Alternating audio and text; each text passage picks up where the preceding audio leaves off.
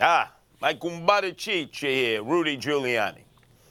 So interesting because yesterday the Department of Justice, through the U.S. Attorney's Office of the Southern District, completely exonerated him from the charges that they originally hung over his head starting in April of 2021, just one month after the lockdown of the pandemic. The FBI bum rushed his home on the Upper East Side. They went inside, they took everything. I mean, they took all of his technology. They took his laptop, they took his computer worktop, they took his iPhone, they took everything. They seized it with a warrant and they said that he was illegally doing business in the Ukraine. He had not registered as a lobbyist to do such. And it really looked bad. Friends of Rudy Giuliani were saying, oh my God, he's toxic. He's going to be indicted by the very same office that he led years before when he was the director of the U.S. Attorney of the Southern District and ended up locking up more mobsters choking on their lobsters than any other U.S. attorney in the history of the Department of Justice, all five heads of organized crime. In addition to finally going after white collar criminals for insider trading information and for junk bonds, Ivan Boesky and Michael Milken. So the guy basically put the U.S. Attorney's map, put the U.S. Attorney's Office of the Southern District on the map.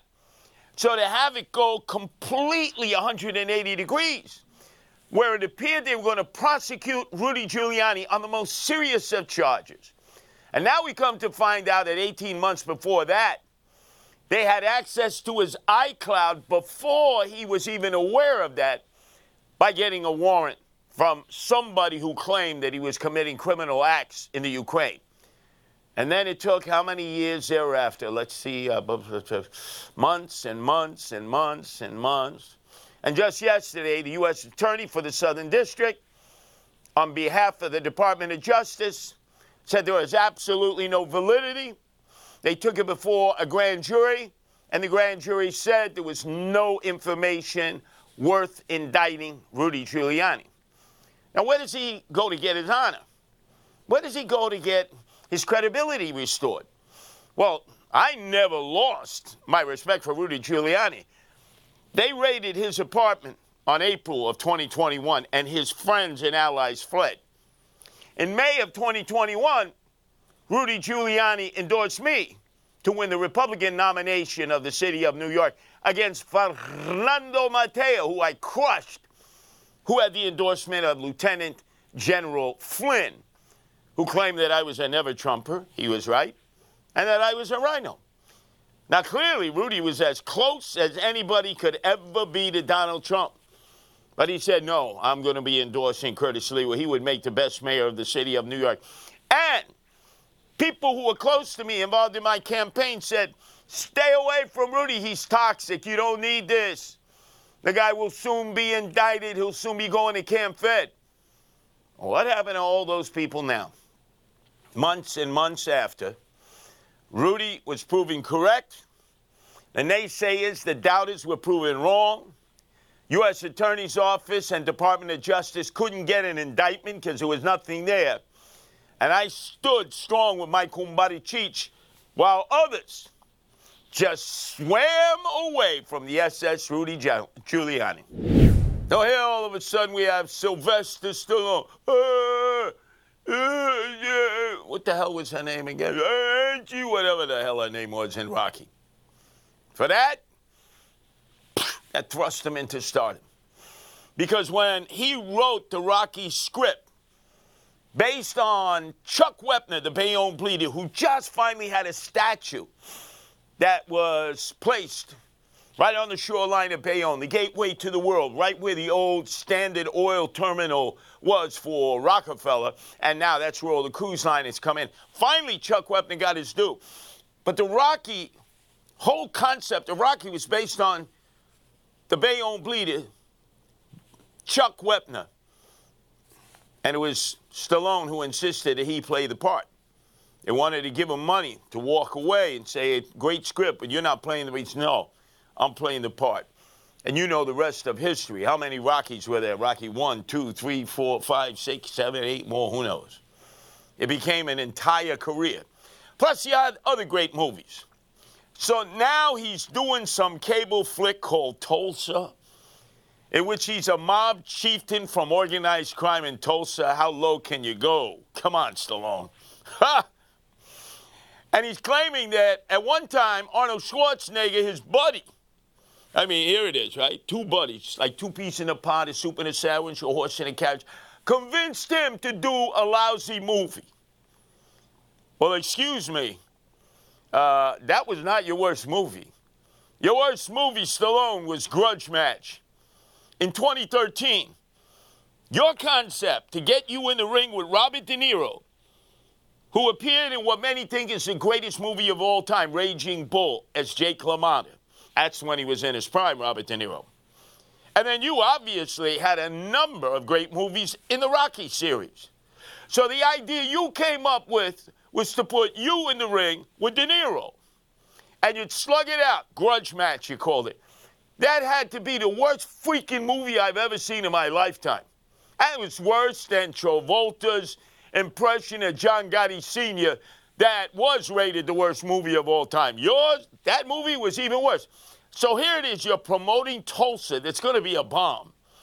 You're a don of organized crime. You go into Tulsa in the middle of Oklahoma where there are more oil wells than there are people. And suddenly we're to believe the credibility in this.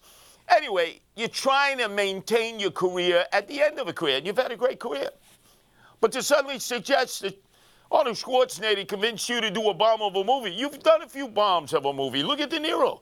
For every one great movie, he's done a bomb. Look at Schwarzenegger, likewise. Hey, it is the business that you have chosen, Stallone. You're lucky on the cusp of being 80 years old, you're still making movies. Along with Schwarzenegger, still making movies. Along with De Niro, still making movies. Stop acting like a Lou complaining. You're going to bomb in Tulsa. You'll see. Ah, this is the anniversary, 1986, when Beastie Boys released their first album, License to Ill, which shot up to number one on the most popular record list, top 40 with three bullets. No rapper before that had ever achieved top 40 status. So right away, a lot of the African American rappers were grumbling and mumbling and claiming, oh, that's because they're white, that's because they're Jewish, that's because they went to NYU and they graduated Violets, and that's where Russell Simmons went, who created Def Jams with that other loony kazuni from parts unknown. It was all an NYU Violets thing, right? well, yesterday, Eric Adams, the swagger man with no plan, was celebrating the 50th anniversary of hip hop and City Hall and embracing all these old time rappers and claiming, you know, this is sort of like a midlife crisis for Eric Adams, that he grew up with rap. But I noticed he didn't have anybody from the Beastie Boys. Now, one of them has passed away. I think the other two are alive. And let's look how tortured it's been for the Beastie Boys. Biggie Smalls died, and right away they put up a mural in Bed-Stuy, Do or Die. They put it up in six days. They got, they got the uh, sign off by the city council. Six months it took for Wu Tang Clan to get a plaza named after them at Targee Street, right outside of the Stapleton Housing Project, Park Hill, where they grew up, North Shore, Staten Island. It took them six months. It took the Beastie Boys Seven years. Seven years for the city council to put a plaque on Rivington Street in the Lower East Side, not far from where they went to school, the NYU, and became Violets, and then met Russell Simmons, was head of Def Jam, and you know the rest of the story.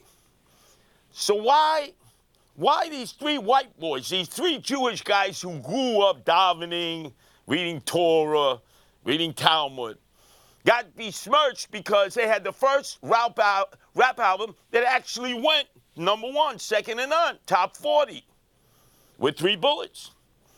I have a feeling it's because A, they were white, B, they were Jewish, and three, it was thought their complexion was their protection. No, no, no, no. The fans loved their rap, they bought their music. So on the 50th anniversary of hip hop, got to give props. License to Ill, Beastie Boys. And when you pass Rivington Street in the Lower East Side, when you shop till you drop, you'll see a little plaque. It took our city council seven, count them, seven years to allow that tribute to License to Ill, the Beastie Boys. Huh? I will never forget, but the rest of you will. Just like Eric Adams, swagger man with no plan. I, I looked in the crowd.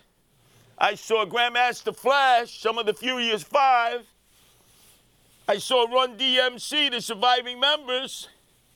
But I did not see anybody there at City Hall yesterday who was a surviving member of Beastie Boys. That is a shanda. Oh, Eric Adams, swagger man with no plan. And you don't know what to do about the Rock and Rikers Island and the correctional department of the city of New York. You claim you were going to do something when you got elected mayor. You haven't advocated not an extra penny to hire badly needed correctional officers. They need a minimum of 3,000. You got 7,500 inmates on the rock, and the gangs control the tiers. Now, what would you know about tiers? Because according to you, your only experience was as a juvie in Spofford for like a day or two in the South Bronx when it was open. Uh, uh, your mom, you were crying to your mama, you were a Mama Luke she came and picked you up. If in fact that's a true story, I doubt it. I really doubt it, Eric. I've been locked up on Rikers Island many times, and people know that. In the dorms, solitary confinement, the Bing, in a cell, in general population, in Punk City, protective custody. I've been in and out of the rock over the years. It was best run when Rudy Giuliani was mayor and Bernie Kerik was his commissioner of corrections. And that's where they had close to 20,000 inmates, or as Kathy Crimewave Hochul has redefined them, incarcerated persons. How stupid is that? But anyway, they had about 20,000. So they had them on the rock. They had them in the tombs, which was later named Bernie Kerik Correctional Facility. And then when he went to jail, they took the name down. Bronx House of Detention, although they were closing it then. Queens House of Detention, they were closing it then. Brooklyn House of Detention, and the Barge. But Bernie Kerik had 20,000 inmates, and we didn't have anywhere near the problems that we have now. Eric Adams, swagger man with no plan, you put a guy named Molina in charge. And he couldn't be more hopelessly incompetent. You only have 7,500 inmates almost every week. Somebody is hanging themselves in a tier. Somebody is getting drugs and overdosing. Now, there's only three ways they could get drugs.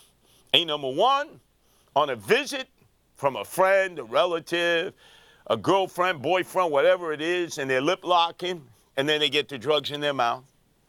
Or vis a vis through mail, although they'd have to be pretty, pretty damn good to be able to hide it in the mail, because the mail gets sniffed by the dogs before it's brought up to the various tiers and distributed to the inmates, aka the incarcerated persons.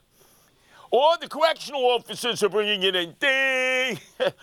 yes, door number three. The correctional officers are bringing it in and they're getting paid mad money to keep that cycle going because a lot of the COs, correctional officers, the screws, come from the same neighborhoods as the inmates, whether in Brooklyn, the Bronx, Queens, Manhattan. And so they know they know one another, in fact. The pipeline exists. But Eric Adams, you're upset now because the feds say they want to come in and take over the jail system, aka Rikers Island, because it's a hot mess. The gangs run the jails. You go to different tiers. On one tier, it's MS-13 from Central America. Another tier, 18th Street from Mexico. Another tier, it's Trinitarios from the Dominican Republic. Or Latin Kings or Ñetas from Puerto Rico. Or Bloods or Crips. They run the jails. The correctional officers don't even go on the tier. And you're claiming, hey, feds, keep your nose out of this. We'll run our jails. I remember in 2013, you didn't mind having the feds come in when stop and frisk was being done by the NYPD at record levels. You testified in a federal court with Judge Shira Scheindlin, and you said the feds needed to come in and oversee the police department. And they do to this day, and you don't have a problem with that. You recently praised them through your missing in action police commissioner Sewell. So you can't have it both ways. Yeah, we love the feds when they do it our way. We hate the feds when they do it better than us. So stop complaining, moaning, and groaning. Stop going to parties late at night till the break of dawn at Club Zero Bond and do your freaking job. And if you're doing your job, the feds aren't going to interfere with you. Except it's nice to ask for money from the feds when you, when you need their help, right? You want their money. You just don't want them looking over your back. Tough noogies, Eric.